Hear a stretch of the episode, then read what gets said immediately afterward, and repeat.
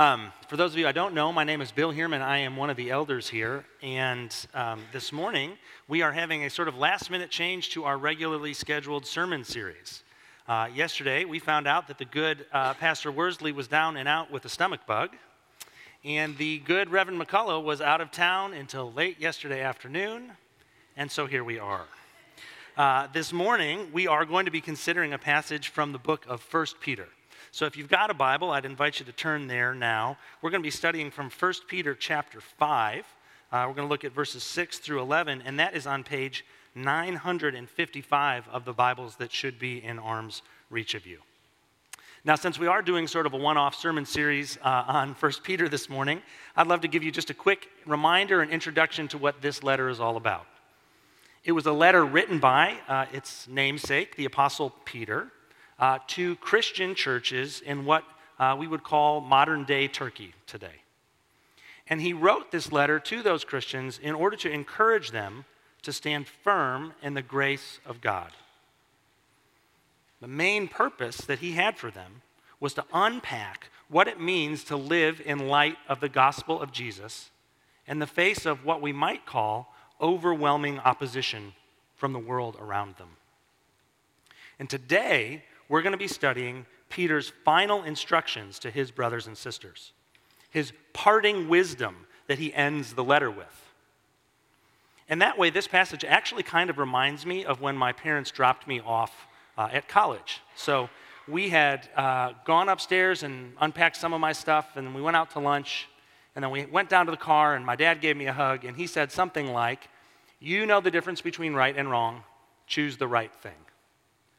That was something that he had said to me dozens of times before. It was not some new wisdom that he was choosing to impart, but a reminder of something that he thought I needed to hear at that particular moment, something he wanted to emphasize. And then I walked around and gave my mom a hug, and I will admit that I don't remember what she said, but I imagine it was something like, Don't forget to do your laundry and don't only eat Pop Tarts for the next year.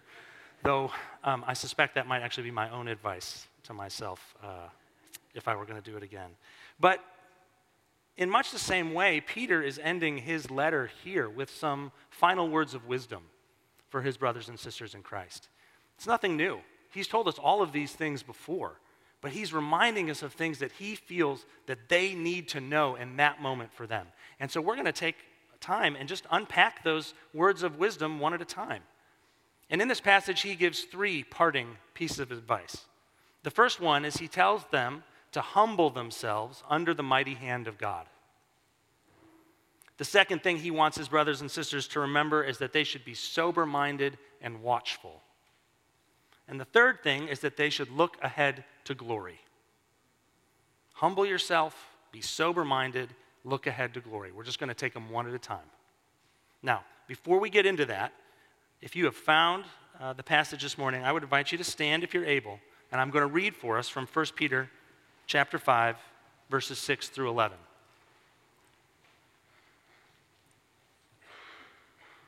Humble yourselves, therefore, under the mighty hand of God, so that at the proper time he may exalt you, casting all your anxieties on him, because he cares for you. Be sober minded, be watchful. Your adversary, the devil, prowls around like a roaring lion, seeking someone to devour. Resist him firm in your faith, knowing that the same kinds of suffering are being experienced by your brotherhood throughout the world. And after you have suffered a little while, the God of all grace, who has called you to his eternal glory in Christ, will himself restore, confirm, strengthen, and establish you. To him be the dominion forever and ever. Amen. This is God's word. You may be seated.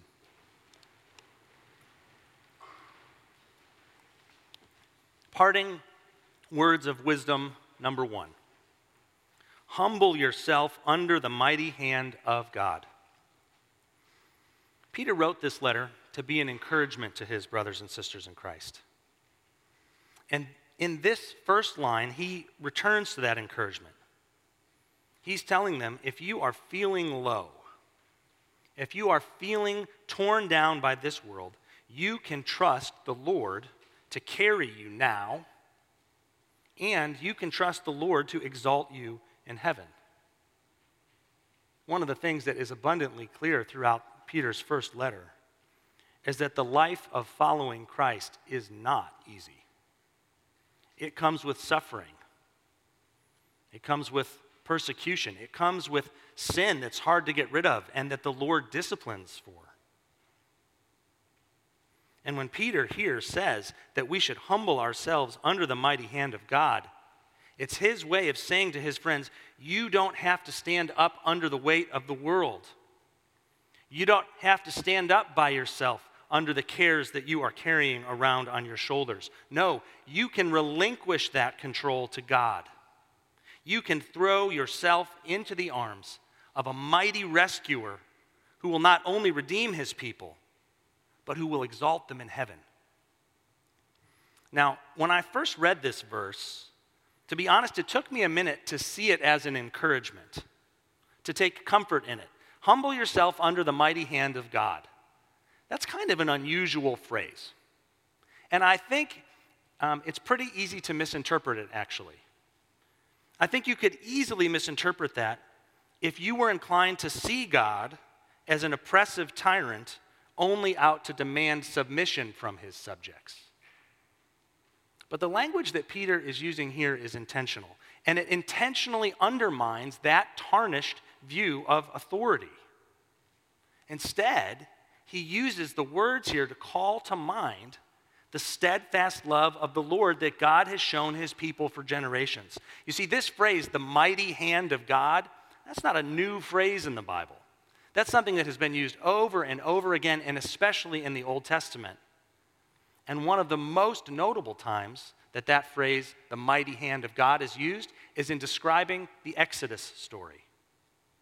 You'll remember that God's people, Israel, were enslaved in Egypt, and they cried out to him. And it says that God heard their cries, and he responded in love and compassion and he reached down from heaven with his mighty hand and rescued his people out of slavery.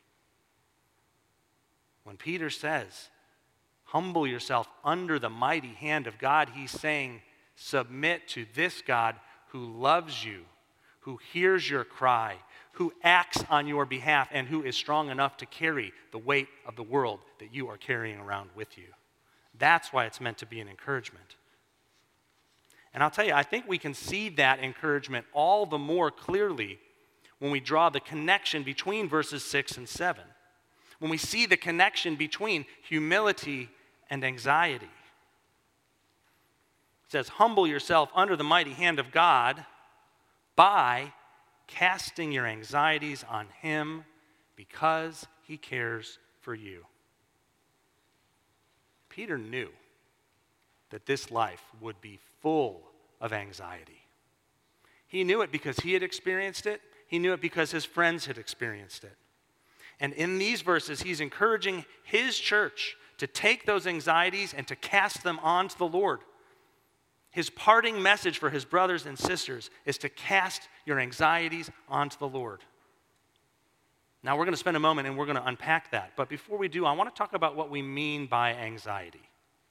Because the modern idea of anxiety sometimes brings to mind what I would call a physical stress response. The kinds of palm sweating, heart racing, shoulders clenching, sort of world closing in physical response that people sometimes get. That is not what we are talking about at all in this passage. That kind of physical, emotional response is sometimes irrational. It's often irrational. It's largely unpredictable. Now, it can be the result of the kind of anxiety we're talking about today, but they are not the same thing. The kind of anxiety that we're talking about today is an internal agitation of the heart. It's an uncertainty, a fear that accompanies a stressful circumstance. It's an inner turmoil or an angst. And what Peter is saying is that when you have those internal moments of anxiety, of angst, of uncertainty, you can cast them off onto the Lord. This language of casting onto the Lord is an unburdening kind of language. When I first started thinking about what it meant to cast something onto the Lord, the first image that came to my mind was a ship being cast off from its dock. right? You think of the rope that ties the ship to the, to the pier, and that when somebody reaches down and unties it, and they sort of cast that rope off, and they set the ship free. What I like about that is the kind of freedom that we're meant to experience from this kind of casting off of our anxieties, right? We're no longer tethered to this thing, and that freedom is beautiful. But I don't really love that image for another reason, and that's largely because what happens when you set the rope free is that ship then goes into the ocean, and that's kind of the thing that makes us anxious in the first place. So don't go there. Think about the freedom. But I think another image that's actually much more helpful here is that is one of sort of carrying something heavy. I wonder if you've ever had that experience where you are carrying something that's just a little bit too heavy for you, and you're pretty sure you're going to drop it. And oh, the relief when you hand it to somebody who can carry it. I have this vivid memory of uh, when we were moving into our home, and I was carrying this very nice piece of furniture that my wife would not have been especially happy if I had dropped and broken. And I was very confident that going up the stairs, I was going to drop it. Well, thank heavens my brother in law was there, who is probably 50% stronger than I am. And when, I, when he came and he took that thing out of my hands, oh, I, whew, that was a close one. That's the kind of relief that we're meant to feel here. That kind of unburdening relief. But I'll tell you what, that kind of feeling depends exactly on who you are handing the thing to. Because there's no way that I would have handed that to my two year old child. It would have crushed them, and the thing would have broken. But when I handed it to my brother in law, who was much stronger than I was, I knew that there was an enormous relief, and so too with our anxieties. So too with our anxieties. When we can take them and put them onto the Lord's shoulders, when we can put them into His mighty hands, then we can have relief because we know that He is not going to drop us.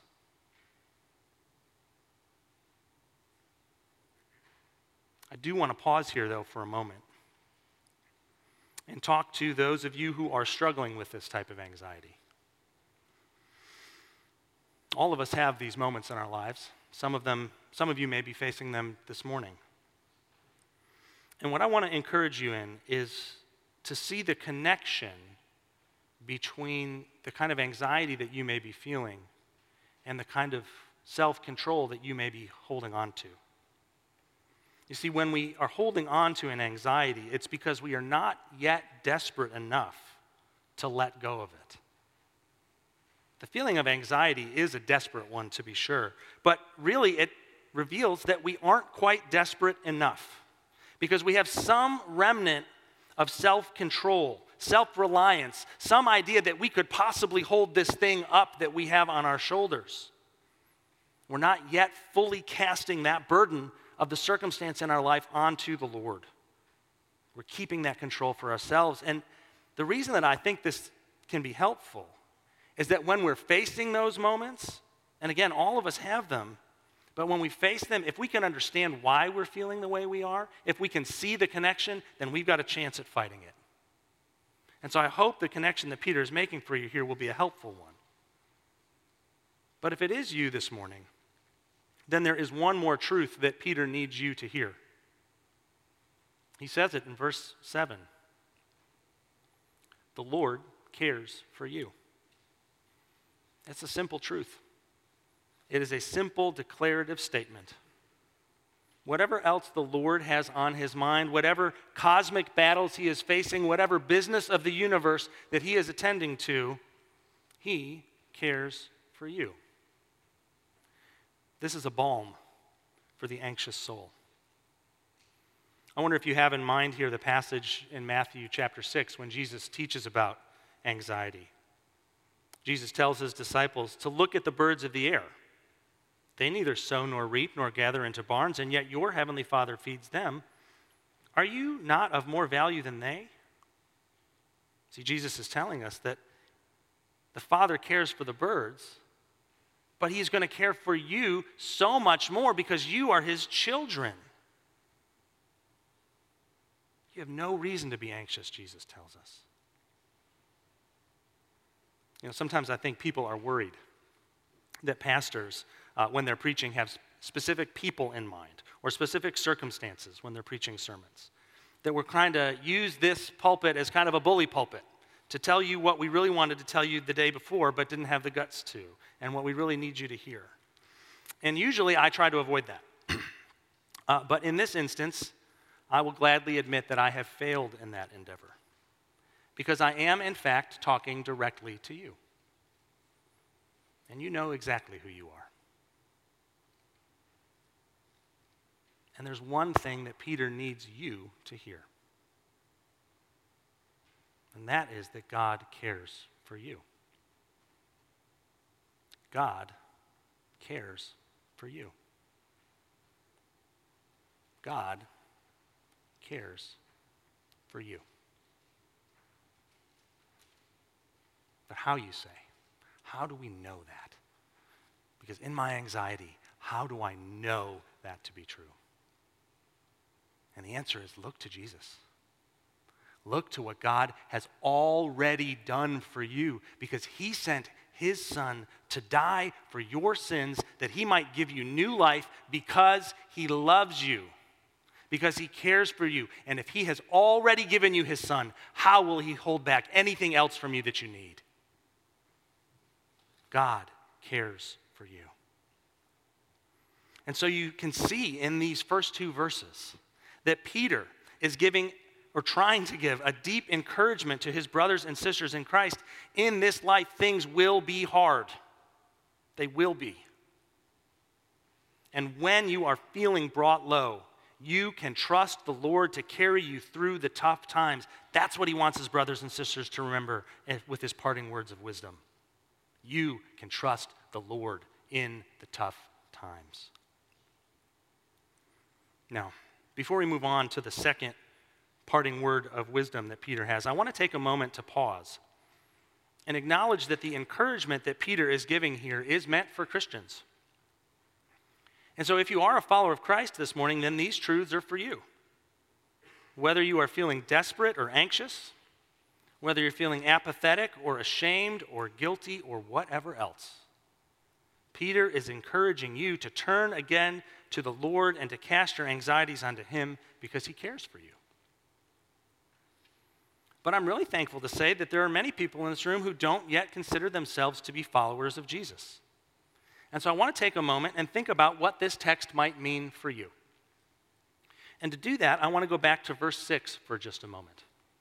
It says there that those who humble themselves before God will be exalted. And by that, Peter means exalted in heaven. Those who are humble now will be exalted later. The clear implication meaning that if you exalt yourself now, God will humble you later in judgment on the last day. We can see from this verse that the stakes of this kind of humility are incredibly high. And so I want to be really clear about what does it mean to humble yourself? What does it mean to humble yourself under the mighty hand of God? It means to put your faith in Jesus. Instead of building yourself up, it means to say, I do not have it all together. Instead of thinking, hey, I'm a pretty good person, it means saying, I am a sinner. It means saying, I do not what it, have what it takes to be in control of my life. Humbling yourself now means saying that I need a Savior and that Jesus is my Savior, that He died for my sins, that He was raised from the dead to rescue me from death, and that I am now ready to live a life that follows Him. You see, the promise of rest and security in the arms of a loving and mighty king that Peter is promising in these first two verses, that rest is available to anyone who will call on the name of the Lord. And I will tell you, friends, if this is something you are thinking about this morning, any one of the pastors here, any one of the members here would love to talk with you about it anytime, and we pray that you will take us up on that offer.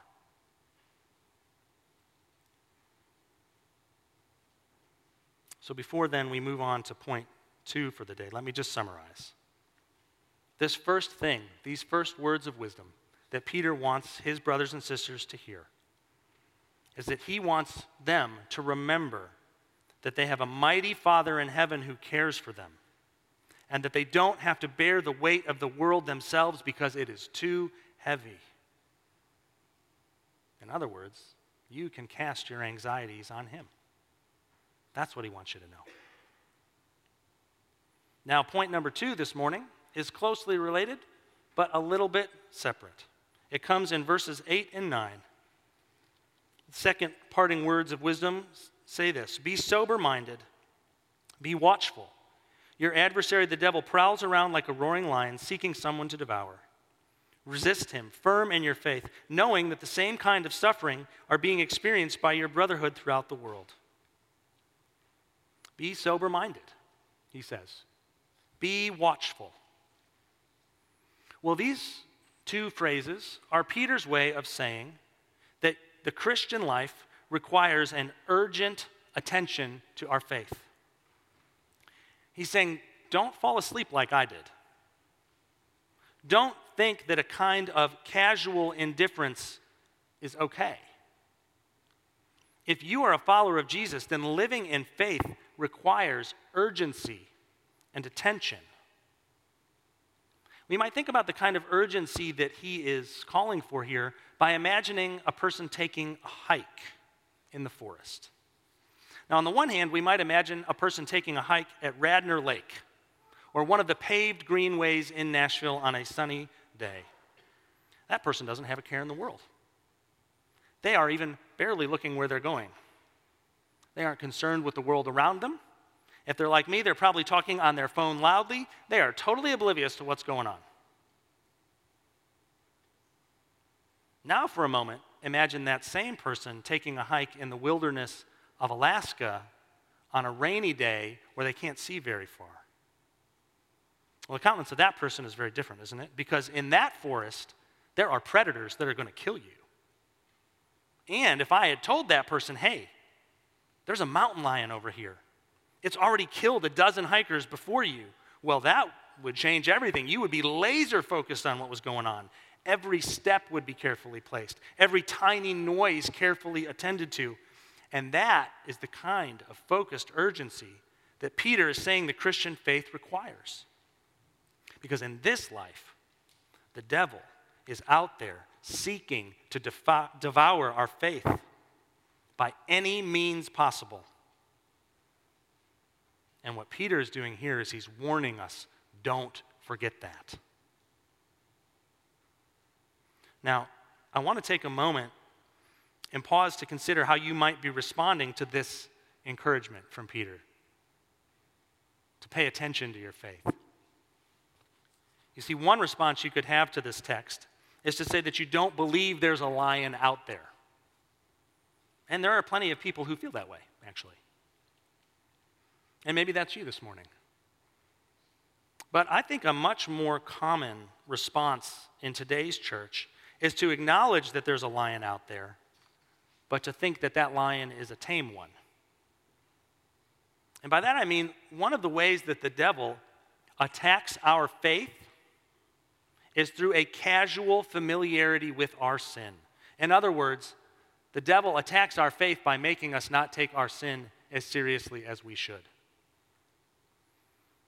Matt Chandler, uh, a few years ago, used this wonderful illustration that I have found so helpful in my own battle with sin. He was talking about one of those uh, When Animals Attack TV shows. And he recounts a story of a photo shoot where a model was selling some kind of product uh, by standing next to a lion. Uh, and perhaps not surprisingly, because it was a When Animals Attack show, the lion attacked the model. Now, all the trainers and an- animal handlers were totally shocked by this. They were like, this has never happened before. The lion was raised in captivity. It's been around humans forever. This is the 100th model shoot that they've done. How could they possibly have attacked them? It was a lion. It was an apex predator. Of course, it attacked the meal standing right in front of it. Friends, our sin is the same way. It is seeking to destroy you. Don't get comfortable with it. Don't get think it's all domesticated and it's not going to attack you. Don't cozy up next to it thinking it's going to be fine. Take it seriously because it is seeking to devour you. Resist it, friends. Fight back. That is a lion you're dealing with there. But it's not just attack from sin that we need to be aware of. We need to be aware of how the devil can use suffering to attack our faith. It's where Peter goes here in verse 9. You see, he's calling for an urgency in our faith because he knows that we're going to suffer. In verse 9, there's an implicit warning.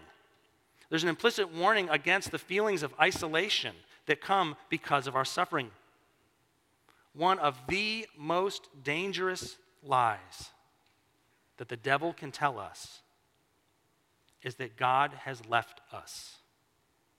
One of the most dangerous lies that the devil can tell us is that our friends have left us in our suffering. And when we feel alone, we tend to forget that those feelings are actually lies of the devil, that he is using to threaten our faith. It is like a stealth bomber. We don't hardly ever see it coming before it's too late. And then we don't even know what hit us.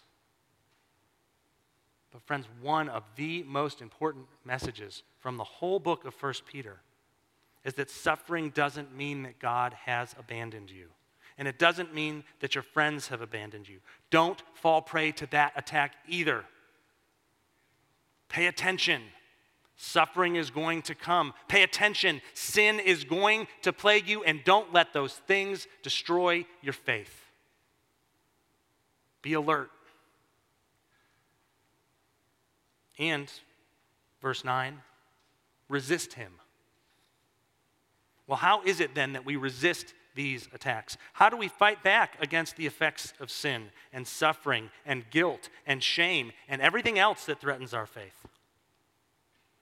Well, Peter doesn't tell us here.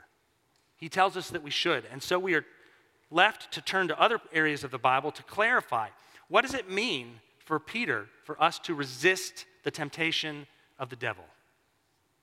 There are several passages we could to. Matt read from one in 1 Thessalonians a little bit earlier. I want to take us to Ephesians 6 right now. Ephesians 6, verse 10 says this Finally, be strong in the Lord and in the strength of his might.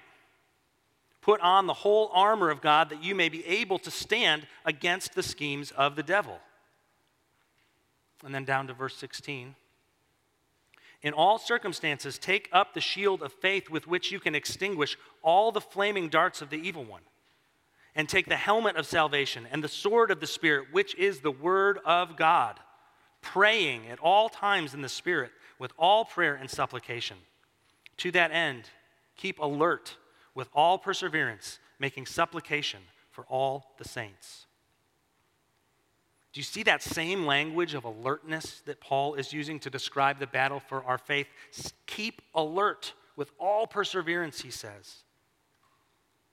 And then do you see the weapons that we have been given to fight this battle of faith? They aren't especially complicated. They are the Word of God, meaning the Bible. They are prayer, and they are each other. And so, what I'm going to say right now isn't especially profound.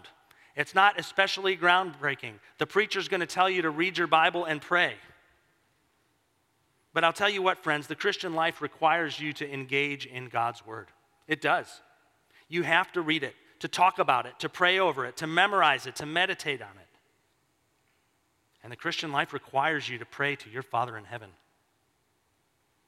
And when we don't do those things as regularly as we should, we are neglecting the kind of focused preparation and attention that is necessary to resist the prowling lion that is seeking to devour our faith. When we don't do that as regularly as we should, we are treating other things as if they are more urgent than our faith. And so I'd ask you this morning what are those things in your life that get more attention than your faith does? And why is it, do you think, that they draw your focus more than your faith does? That would be worthy of consideration for you this week. What is it that draws your attention away from your faith? Now, I do also, as we're encouraging one another in this, want to acknowledge that all of us in this room, at one time or another, have found reading the Bible and praying hard, or maybe even impossible. And I know there are many people in this room for whom this week was another week where you fell short of what you had hoped for. And I know there are people in this room who feel that it has just been so long since you've read the Bible and prayed that you are giving up. But, friends, we just can't let those failures in the past keep us from the urgent attention to our faith that Peter is calling us to here. And so, if it is you this morning, my encouragement to you is do not give up. Do not give up. We want to encourage you. We want to help you. The people in this room are here to fight this fight with you. And so, if you are struggling to find time to read your Bible, if you are struggling to find time to pray, invite someone in this room into your life. Talk with them about how you're structuring your days and your weeks. Ask them to help you. Ask them to read the Bible with you. Ask them to pray with you. And I promise you, they will say yes if you ask them. This is an urgency that we all need each other for to cultivate in our lives. We can't do it by ourselves. I do want to make just one more comment about the tone of this encouragement. Because I think, especially if you are feeling discouraged by your walk of faith right now, that you might hear the urgency of Peter's exhortation to you and you might feel judged by it. You might be hearing this as a stern warning of a disapproving know it all. But that's not the tone of this at all. Just take a moment and remember who is writing this. It's Peter. He knows what it is to have the devil come after him. He knows what it is to have his faith tested. He fell asleep in the garden when Jesus asked him to pray. He denied Jesus three times on the night that Jesus was betrayed. He's not coming to you to judge you, he's coming back from his hike to warn you, to shake you out of any misconceived notion of what the Christian faith is like.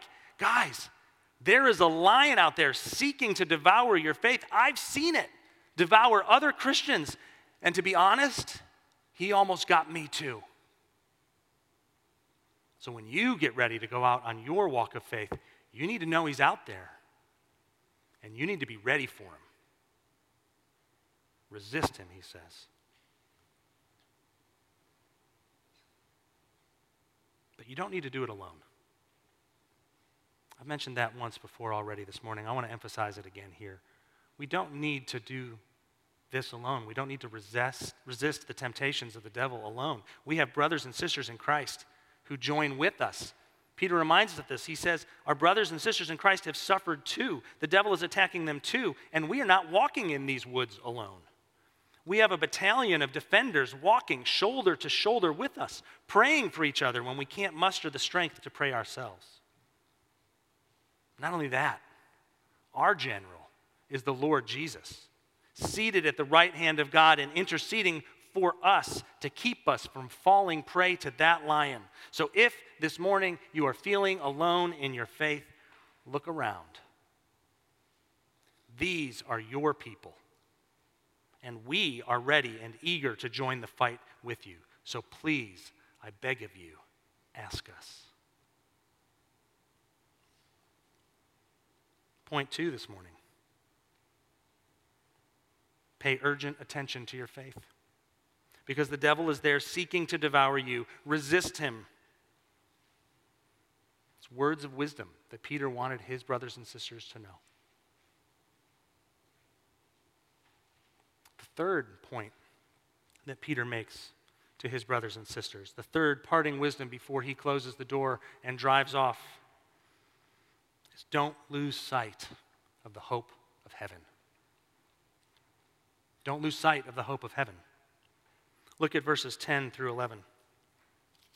And after you have suffered a little while, the God of all grace, who has called you to his eternal glory in Christ, will himself restore, confirm, strengthen, and establish you.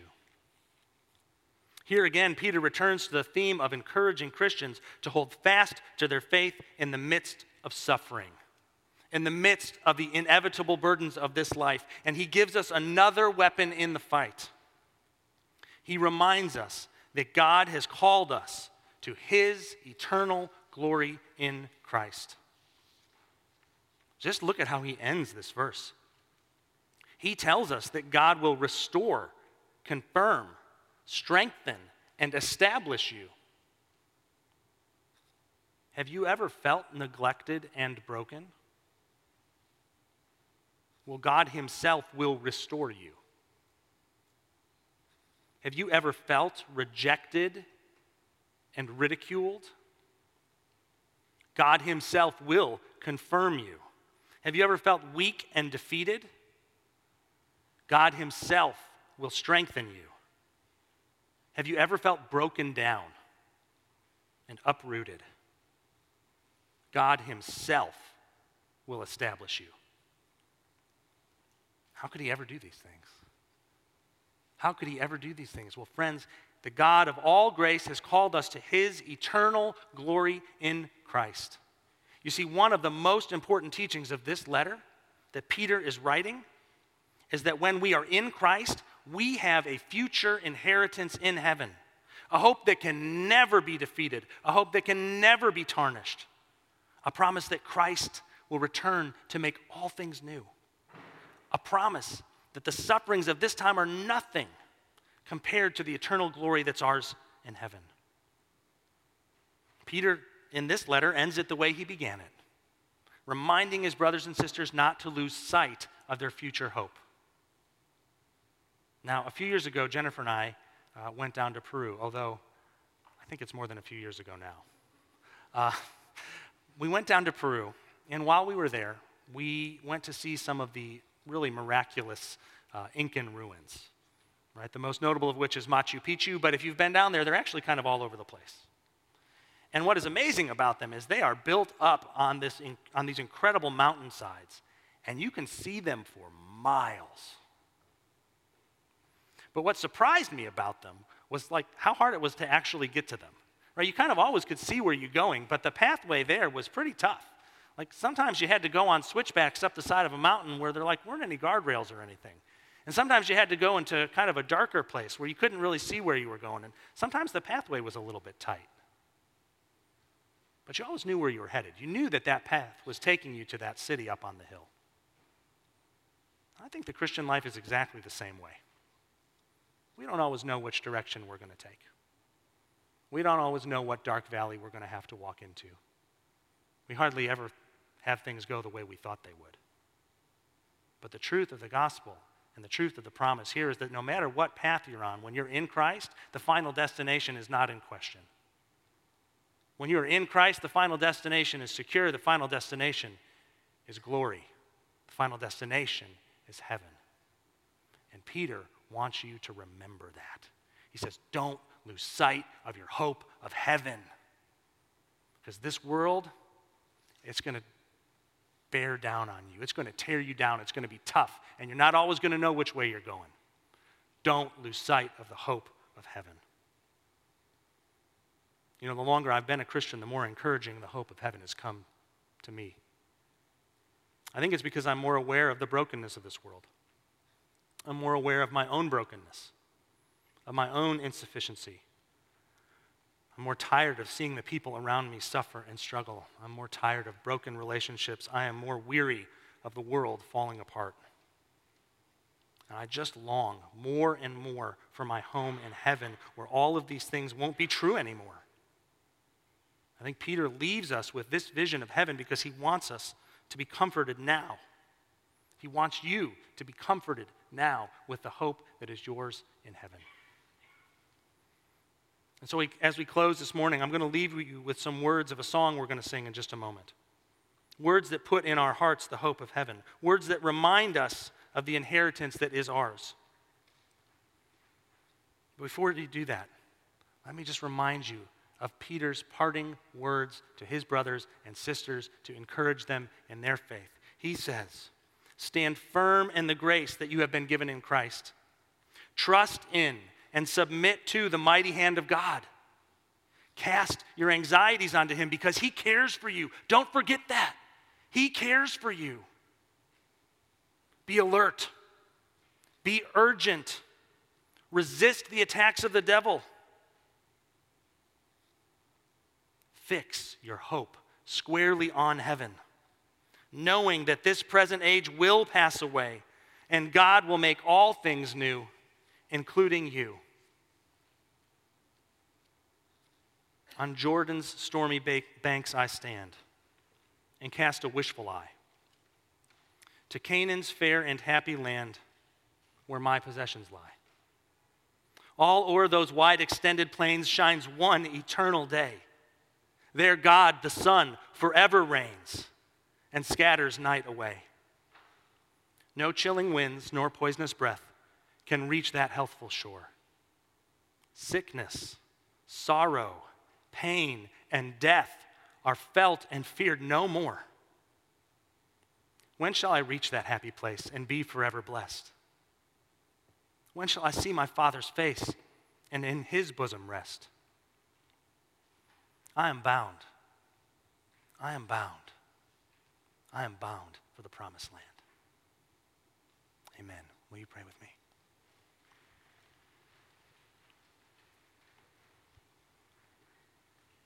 Father in heaven, help us, we pray. Help us, we pray, because this world feels so heavy and dark. We pray now that you would enliven our hearts with the hope of the gospel, that we might trust your good and mighty hand in our lives, that we might urgently pursue our faith, and that we might never lose sight of our hope in heaven until you bring us home. It's in Christ that we pray these things. Amen.